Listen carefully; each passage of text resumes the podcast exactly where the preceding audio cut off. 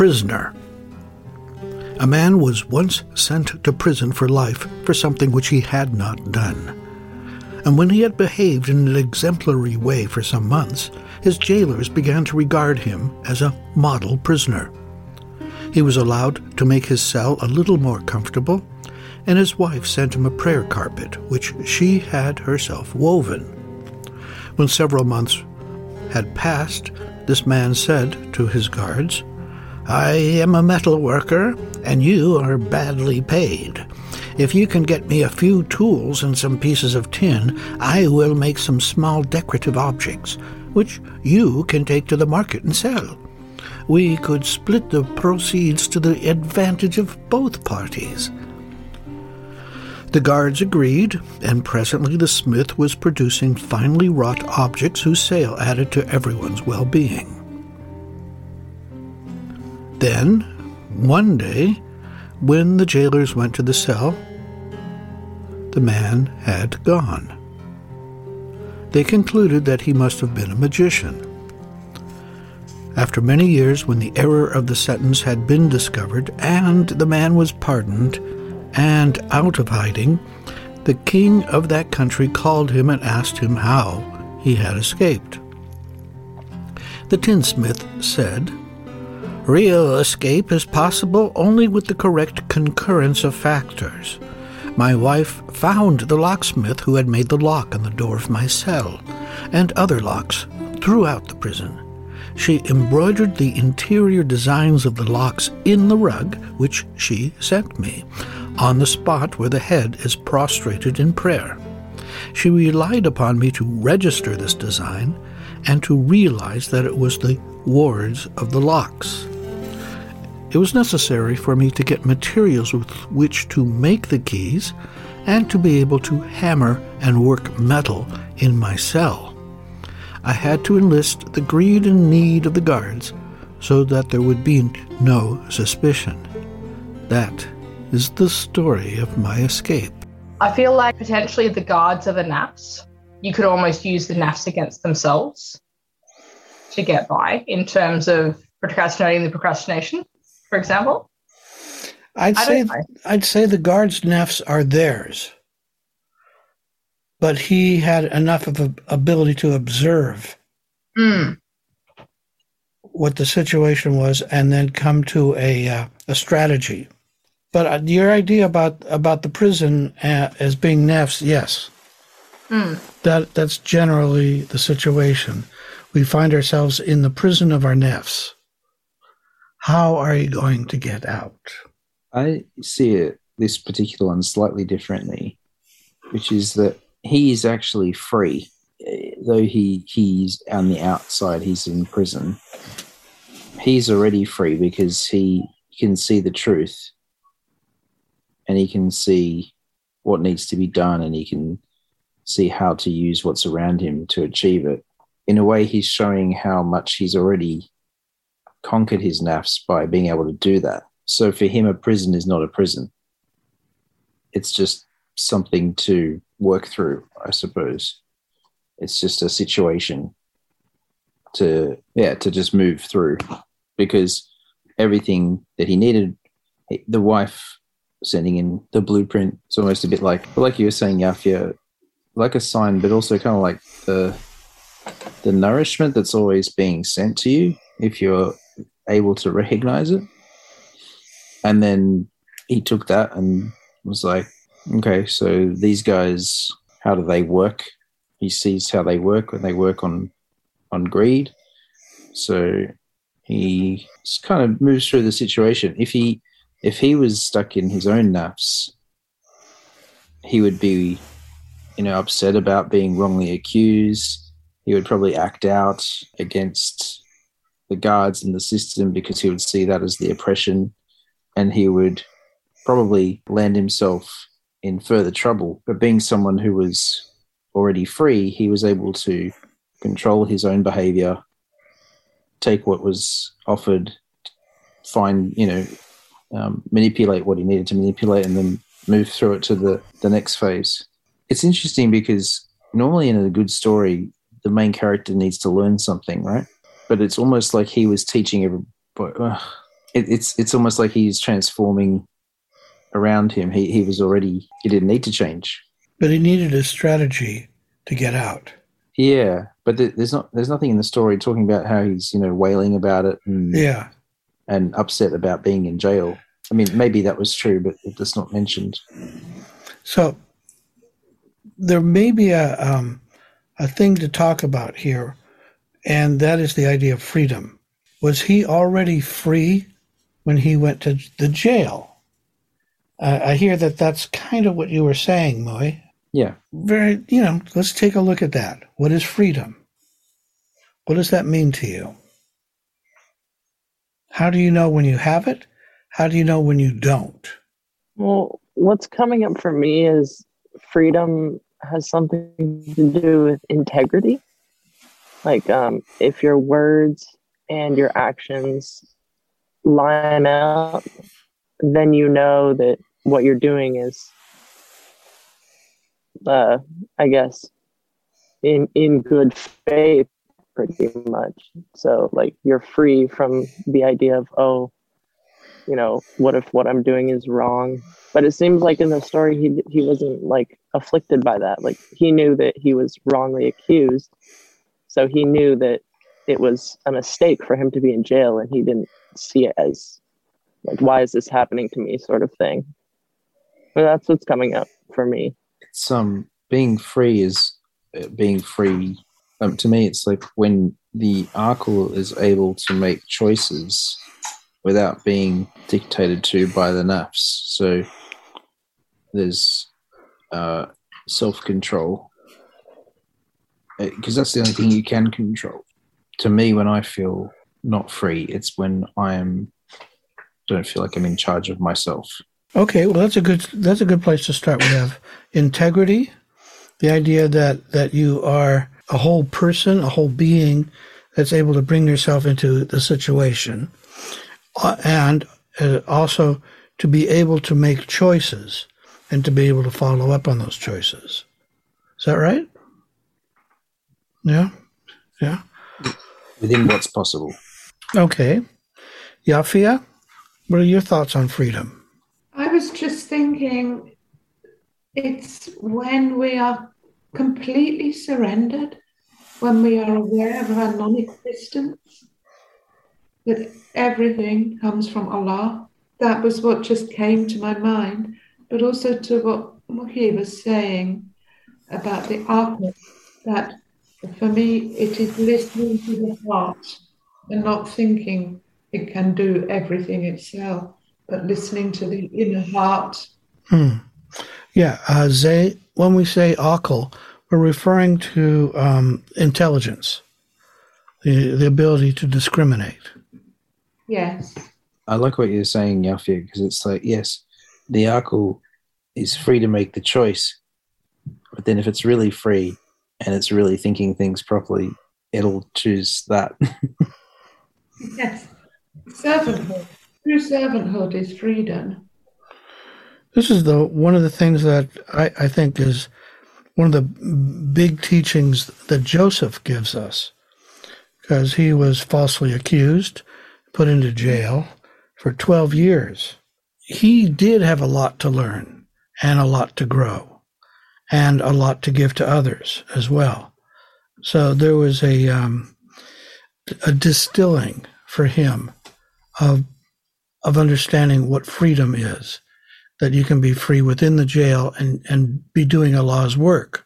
It reminds me of what um, Sheikh Tanner told about Ali Baba, who uh, the story goes like I don't know if it's in the What About My Wood book, but uh, Yes, yes, it is. yeah, okay.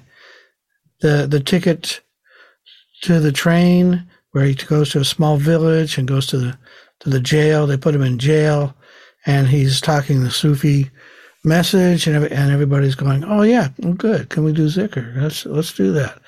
And getting in trouble with the police, saying, "You're not going to jail anymore. We can't put you." there." Bad for business. Yes. Yeah. All right. So the idea of within this is his observation. The the man who is falsely accused, he is awake. He's learning. he's seeing things as they really are. He's seeing Hakika, and he's seeing, as you say, Yafia, the signs that of like how to deal with this. So this brings us to one of Allah's names, Ashahid. Now, Ashahid is the witness. So I'll just read a little bit and we'll talk about it. What it is to be a witness. Allah is the one who witnesses all that happens everywhere at all times. Allah is close to all things, whether we think of them as near or far. He pays attention to all events, whether we see them as large or small. He knows everything through his attribute Al Alim. He is aware of the secrets and inner aspects of everything through his attribute Al Khabir. He is a witness to everything that appears, whether there are other witnesses to it or not. Through his attribute As Shahid. On the final day of judgment, he will reveal himself as the witness to every action of every human being. Ibn Masud had gone with some of the other companions for a stroll into the country near Medina when they saw a child shepherding a flock. They invited him to share their meal. The boy declined, saying that he was fasting. This excessive devotion amazed the companions as it was not the month of Ramadan. Partly as a pleasantry and partly as a test, they asked the boy to sell them a sheep and promised him half of its meat as a gift. The boy said that the sheep were not his and he did not have the right to sell them. Then, with the intention of testing him, they said, My son, who will know? You can always say that you lost a sheep. At that, the boy screamed, Ain Allah, where is Allah? and ran away. As a reward, Ibn Masud bought the whole herd from its owner and donated it to the young shepherd, who thus profited immediately in the world for his awareness of Ash Shahid. Ibn Masud, when he met the young man from time to time in Medina, would tease him by asking, Where is Allah? So, the idea of witnessing is, I find, a way of dealing effectively with nefs. When you recognize that you are involved in some kind of nefs process, like uh, judging people or lying or prevaricating or you know, procrastinating, something that that you find you'd like to change. To me, the first thing that we do or can do is witness the nefs in action, what I call uh, spying on the enemy, or actually that's Lao Tzu in the art of war. The idea of spying on the enemy here is observing without action or reaction the nefs in process. So you're laying low and you're watching this nefs do something and you're witnessing it. And at a certain point, you know, when you come to that specific nefs and you want to say, you know, I'd like this to go away, the spying of it, the witnessing of it I find for me that it's so horrifying and so embarrassing and so ugly in me that I am now motivated and I have the intention all set to go to fight that nefs. It invigorates me because I'm so desperate to get rid of it. So in that way, the witnessing of nefs helps, I find, me to to want to do something about it. So to me that's that's the first step. First you go, "Oh my god, I'm doing it again. Why am I doing this again?" And you look at it and you go, "Oh." And then you begin to strategize how to deal with it appropriately. But the first thing is to see it as it really is. So, what do you think about that? I agree, Sheikh. Although my experience is that if you're not ready to uh, there's mm, there are veils on in front of some of the nafs that you can attempt to be witnessing, but to really understand, you sometimes need to be you need to be in a different place um, to be able to understand it. You need to get past a certain. If you're looking at just the behavior, is what I'm saying. The behavior can't always change just by looking at the behavior. Sometimes other internal stuff needs to transform and then it's like the behavior seems to magically for some things Okay. does that make sense Uh, some of it.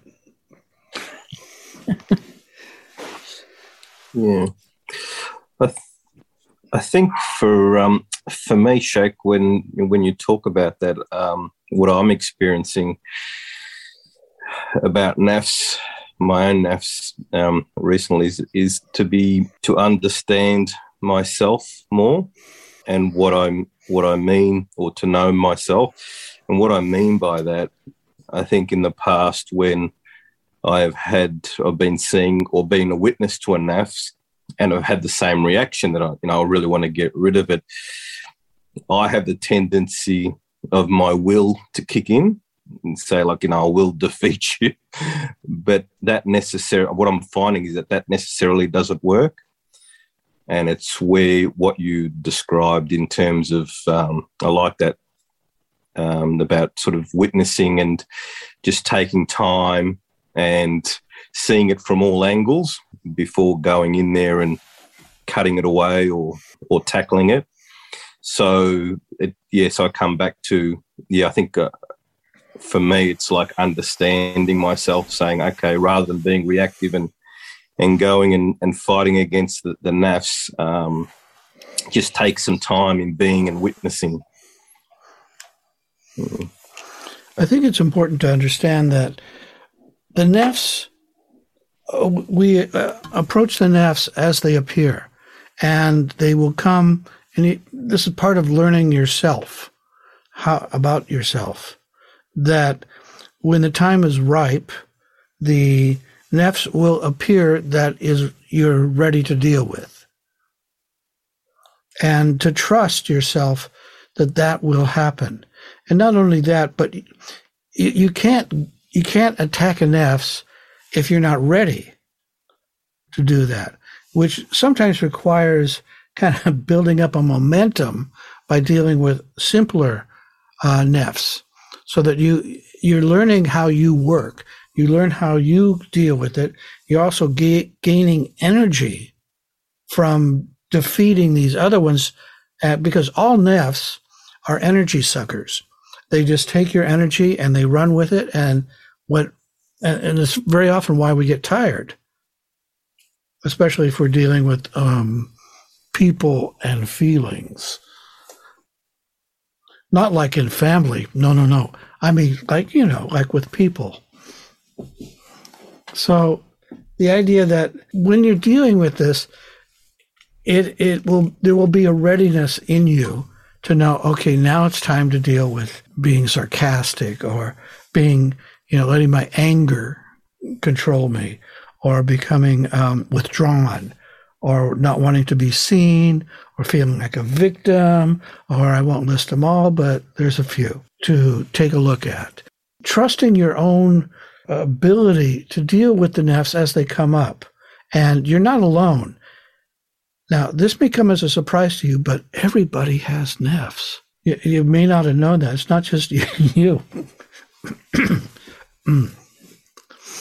so, learning that you have brothers and sisters here who are on the same path as you.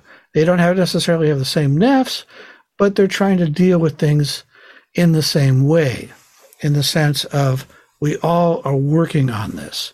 We all can't do it by ourselves. And that you can call on other people to help you, whether it's a partner or whether it's you know me or any anybody in the Tarika, we understand. We're kind of like uh, you know, this is the support group, and nefs. Very often, I feel it's kind of like drilling for oil. You know, we're going through various layers, and it's just kind of like, okay, we've come down to, you know, this strata here. Now, on this strata, we've got some things to deal with. And we can't deal with them until we have had enough experience and gotten through that other layer, that the substrata, to get to this one. So now that we're here, we can work on this one. But you can't jump around. And you can't pick and choose because what happens is usually the lesson that you need is right in front of your face. This one. You can't, and you go, uh, no, no, I would rather, I would rather deal with uh, overeating or too much money. I, I think I have a problem with too much money. Yeah, I'd like to know what that's like. Uh, please, sir. And uh, you're, not, you're not ready for that one. No, None of us are. I think that one's a lot harder than people think it is. I'm happy to help anyone who's got too much money. as as am I. We're here to help each other and and don't worry that you know nobody feels the same way because we all do. We're all you know kind of uh, having to deal with different problems at different times. Sometimes it's family, sometimes it's very personal, sometimes it's a traumatic experience from way back. So, part of your strategy, after you've witnessed whatever the problem is, then you talk with the experts, as it were. In Lao Tzu in the Art of War, it would be conferring with the generals. So, you talk with people who are successful who have done well in overcoming this, or also looking at failures, because you there's a lot to learn from people who did not get over this. And you can learn from them and go, yeah, I don't want to be like that. Thank you very much. You're a good example of what that looks like if it's not taken care of. Question? Mm, yeah. So um, say you were looking at one like uh, something like anger. Is the this is a very general sort of question. Like, is the goal to never get angry because that seems um, unlikely. um, but but I guess um, more recently there's been an awareness of when one is angry. It flows through, and and you you, you notice you got angry, there might have been a bit of reaction or a bit of, you know, regretful words or something, but it wasn't either repressed or out of control, which feels better, you know, like it's not pushed down and it's not out of control. It's just there and it comes and it goes. And you manage as best you can to the collateral damage, you know. I guess is the idea though that oh I guess what I'm saying is is the nafs the impulse to anger or is the nafs what one does when one is angry? Okay, I'm gonna. That's, that's what I'm uh, confused is, about at the moment. I'm gonna approach it a little differently. Hmm. Uh, first, uh, it's hard to imagine not getting angry at some point because we are human beings and life can be very frustrating and feel unfair, and stuff happens. What we need to do, as we have to do in any kind of the nafs, is develop a strategy of dealing with it when it comes up. If you have not thought about it ahead of time, you will be subsumed by it and you will fail. So, the trick, as in any nafs, is to uh, is in that consulting of the generals. That's when you develop a strategy from that strategy, you also figure out then, okay, what do I need to do to move this out of the way? Because this is going to take time, it's going to take effort, and it's going to take a sense of humor. Thank you. Yes. Ten points. In that case, for anger, you have to understand that it's, you know, and, and our prophet talks about this a lot. It, it was very important to him. And he had to deal with it himself as well. So what he said basically the strategy is don't act on the anger. So the next the the alternative to that is breathe. If you can breathe, what you're going to do is oxygenate the blood, which will burn out the hormones, whether it's adrenaline or cortisol or whatever it is, and you will be back to sanity in about three minutes. Maybe longer, depending just a second, just depending on the situation. Sometimes it is so severe that it's going to take days. We say, or the prophet, peace and blessing upon him, says, three days is maximum, both for grief and for anger. And by the third day, you need to find a way through it if, if you're that angry. I've been there. um, yes, and it's sometimes it takes even longer than that. So the strategy when you're in the middle of anger is to stop. Don't do anything. Don't say anything. Go away. Go to the, go for a walk. Go outside. Take a shower. You know, whatever you need to do to to stop and, and re, like I say, reoxygenate the blood. Because basically anything you say or do in that state is going to screw you. There is no good there's no good outcome. Yeah. So Yeah, go ahead. So the anger itself is not in um, necessarily it's not necessarily a bad or a good thing. It's just an animal reaction, right? And you know, but what's okay for animals doesn't work for people because then we have regret and we don't enjoy the harm that comes from it. So when we get hijacked by that, we need to just not let it. The, you can watch it have, once again. You can observe it, and you go, mm-hmm. "Oh, look, this person's angry. What should mm-hmm. I do?" And if, like I say, if you don't have a strategy in, ahead of that, you just fall into it. The idea is to have a strategy. What do I do when I'm angry? What's the best thing I can do?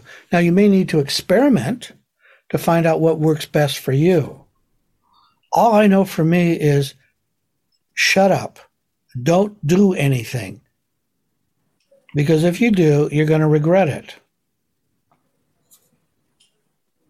But that ha- I had to do that enough enough times to learn about regret and to know that there was no no jolly outcome. And there are situations in which that's more and less difficult, of course, right? Like so, uh, if you're in a high pressure kind of environment or situation or job or where there's you know there isn't an escape or there isn't that um, time off or ability to walk away that can, you know, ah. make uh. it in that situation. It's harder, obviously, than if you're, you know, walking alone in a forest and you start feeling angry, and you went, you think, oh, well, I'll just yes. this rock and wait till it goes. yeah, of course. Yeah. Like so, if you have to do CPR on someone in the next five minutes, you can't do that, you know. Yeah. So once again, it's about strategy. If I'm in this kind of situation, what do I do? Mm. if I have more than 10 minutes to, re, you know, reclaim my life, what can I do? If I've only got five minutes or no time, what do I do? You develop a strategy. Now, sometimes it's creating uh, one one way to do this is having a momentum or a, what we've talked about before about banking, like through meditation, uh, where you have a place or time that you actually do meditate or you do your zikr or you have a zikr that you know is good that you reserve for that moment. You know, I'm angry. Oh, what do I do? Yasabur. Right. Yasabur, Yasabur. And you maybe rub your hands a little bit, ground yourself, and and maybe you need to write that out too, because it, it, you don't remember that at the moment. At the moment, you just go, and, and your head explodes. So, um, having something set up, maybe you have a, you know, something furry in the desk you can rub. Oh, you know, or some, you know, you develop your own helpers. Uh, maybe we talked also about our first aid kit. Maybe you could you have a first aid kit for anger, you know, where you've got you've got a, what is it called a dummy, you know, something to suck on, a lollipop or something. Know, what whatever you you need that helps you. Don't have expectations about what other people do, except maybe to experiment with them to try them out. All I know is that at moments of extreme anger, all I had was my breath.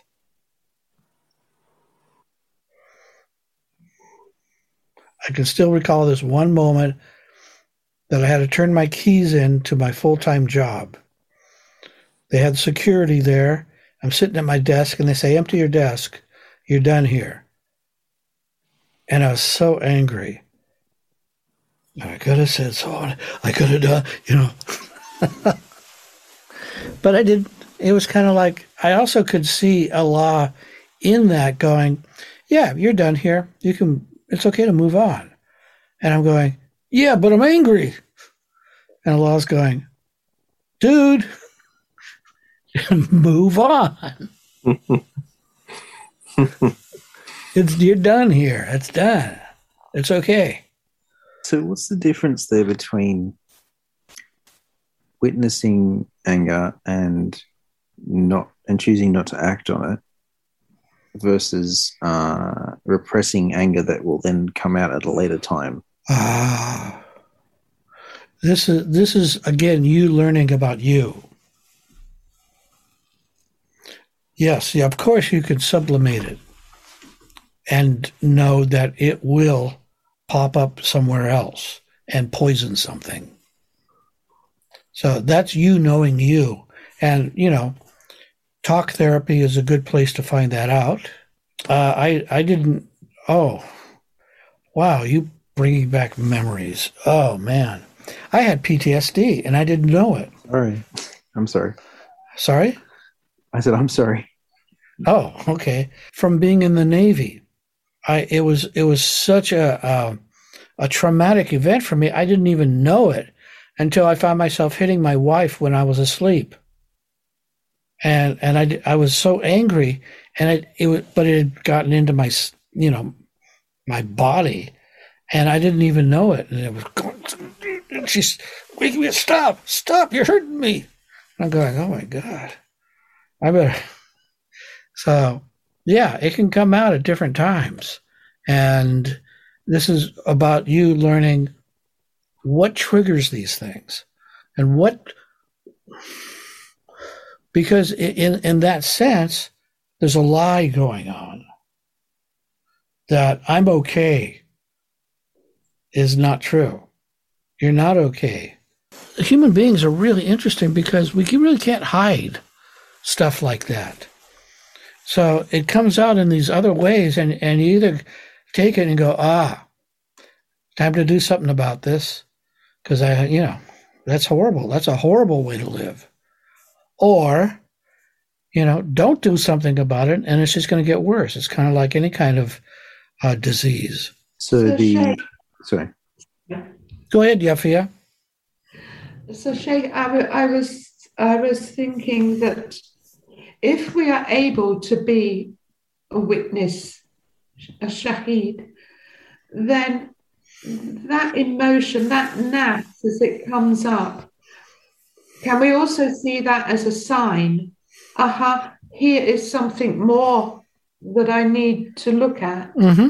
Yeah. Uh, because, see, what's happening is you're changing perspective. Mm-hmm. Instead of being inside it, the idea of the witness is you're backing off a little bit so you can see it in reference to other people, other things, other situations and to see is this healthy. So you you develop your strategies and you go, okay, here's here's a strategy for if I have a short time to get my head back together. Deep breaths, three minutes. You, you, you can just say, look, um, I, I need a few minutes to pull myself together here. Or you, you go off and you go on a vacation.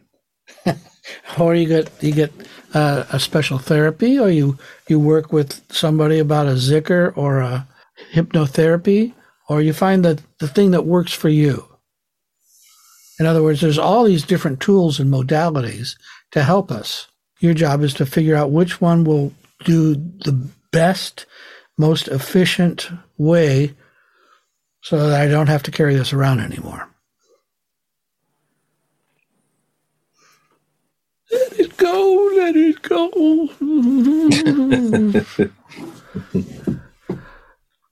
oh dear, what was that? That was an apparition. You conjured her by singing Let It Go.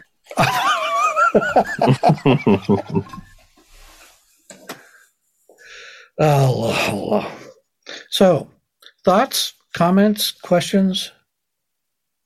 Oh, I was just going to comment, just listening to, um, yeah, Millie and Yafia that I, I recall, um, I'm still going through it, but certain times uh, with anger and, and different emotions, processing that I come across one of Rumi's poems, well known poems called The Guest House.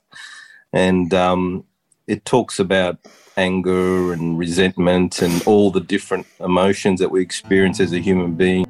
The guest house. This being human is a guest house. Every morning, a new arrival. A joy, a depression, a meanness, some momentary awareness comes as an unexpected visitor. Welcome and entertain them all, even if they are a crowd of sorrows who violently sweep your house empty of its furniture. Still treat each guest honorably. He may be clearing you out for some new delight. The dark thought, the shame, the malice, meet them at the door laughing and invite them in. Be grateful for whatever comes because each has been sent as a guide from beyond. Rumi give us. Um, but yeah, I just just wanted to offer that or whatever. That's useful. The guest house from Rumi. Okay. Yeah. yeah. And um, you can always ask Allah for help. Allah mm. is our helper. And He's not trying to do this out of anger or mischief, it's out of love. And we're learning this to through love so that we can we can let go of things as they come up. And one of the definitions I've gotten about Sufism is it's learning how to say goodbye gracefully. And that we learn how to do this better and better as we go through life, so that when the time comes, we can say, Ya Allah, thank you, La ilaha illallah, and move on as gracefully as possible. None of this is permanent. It's it's a merry-go-round ride, and then you have to get off. So, learning how to get off the horse easily instead of falling and hitting your head is a lot better than any other way that I know of. So, learning how to witness means that you you create a perspective enough to move uh, to move out of the subjective world into an objective uh, view of things. And you this it's not always something you can do. It kind of happens through experiences. However, in this idea of the experiences and of fighting the nefs, if there's a specific nefs that you really want to get a hold of, and throttle it and get make it die is to make that intention and that's when going back to what i was saying earlier about what is really going on? What is the truth in this situation? What do you see? And what is the lesson that you think you need to be working on? The other part of that is back to Lao Tzu one army, one war at a time. A number of people come up to me and say, I want to get rid of all my nefs. And uh, I laugh for a while and then go, let's try to do this one at a time, okay? So it's one at a time because you're gathering energy, you're gathering uh, more soldiers, you're gathering more of a larger army to deal with the more difficult ones as you go along because it gets more subtle as the deeper you go in. Well, when we were talking about anger, the witnessing and then not saying anything and just stepping back, does that work? Can that work with other emotions too? That's not just anger, or well, I think you have to understand the purpose of it. It's a it's a it's a tool that you can use to help you get a, a handle on what's really going on here. For me, for example, with family stuff, you know, there was a whole script, a whole play that was being acted out in every family scene. You say this, I say that, and then we get this, and this happens here, and then you'll go off and you know, slam the doors. you know, there's a whole scene. It's a, it's a play. And then and after a while, it goes, wait a minute, I didn't sign up for this. I, you know, I didn't even audition. So why do I want to do this? Stopping and not being involved in the thing, just stepping back, going into the audience, going, okay, do that scene again. But I'm not a part of it. I, just, I want to see how this works. But what it does is it allows you to see in a, it's like changing your uh, perspective is if you're in the in a forest and you get up on the hill and then a mountain you can see things from a different angle and seeing these things from different angles gives you insight into the into what nefs are being uh, exploited or exposed so yes, it, it, works in a lot of different ways. But the thing is, it's it's not something you should do all the time. It's something as a tool to establish um, uh, some kind of base for like what's really going on here. Like the prisoner who was falsely accused, and he could see that his wife was giving him how the lock worked. But that took time. I mean, we don't know how many days it took him to recognize the blueprint. So that's what you're looking for is the blueprint. What's really going on here? What is the truth? What is the hawk? What's the hakika here? What's the reality? Who's doing what and why? Oh, I see. This person never has had attention as much as they needed. This person is missing love. This person is scared of putting herself out there you know, just you, you just gather information. It's data, and it's not judging people. It's just like, what is the reality? But you can't do that if you're in the scene. Thank you, Jake. Um, I can kind of understand it better. Uh, I think it's important, though, for everybody to figure out what kind of personality or what you've gathered through your experiences up to this point. For example, I was very externally oriented for most of my life. Why? Because I was being bred as a concert pianist. And so all of my identity was with other people. Whether I got applause or not, whether I did well or not, whether I was praised or failed. It was it was either it was either up or down. And I, I was depending on other people for telling me who I was. And that doesn't work. that never works. Uh, and, and that went into my relationships as well. In other words, I, I was kind of selling myself to be appealing to the other person rather than being myself. And that didn't end up well either. So the idea of figuring out am I an introvert, an extrovert? Do I am I on the autistic spectrum? Am I am I, you know, where's my screw ups? Mm, you know, do I look at do I am looking at other people more than testing and looking at my own inner uh, feelings and emotional states? Uh, what am I learning? What am I learning today? I love you all. I am so happy for you to be here. Thank you. Izbillahi minashaitan rajim. Bismillah rahman rahim. Alhamdulillah Rabbil Alameen. Rahman Rahim Maliki Yomedin. Iyaka na'budu wa iyaka nasta'in. Idina sirata mustaqim. Sirata ladzina amta alayhim. غير المغضوب عليهم ولا الضالين آمين Yahu Yawadud. Thank you, Sheikh. Thank you, everyone. Thank, Thank you. you. Guys, thanks, Assalamu Sheikh. alaikum, everybody. Thank you. Have a Thank good you. week. Jane. Love you Bye. too. Bye. Bye. alaikum. Thanks, everybody. Bye. Bye.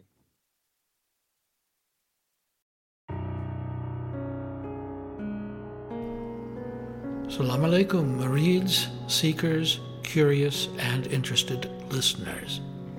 We appreciate you and are happy to share our Sufi message.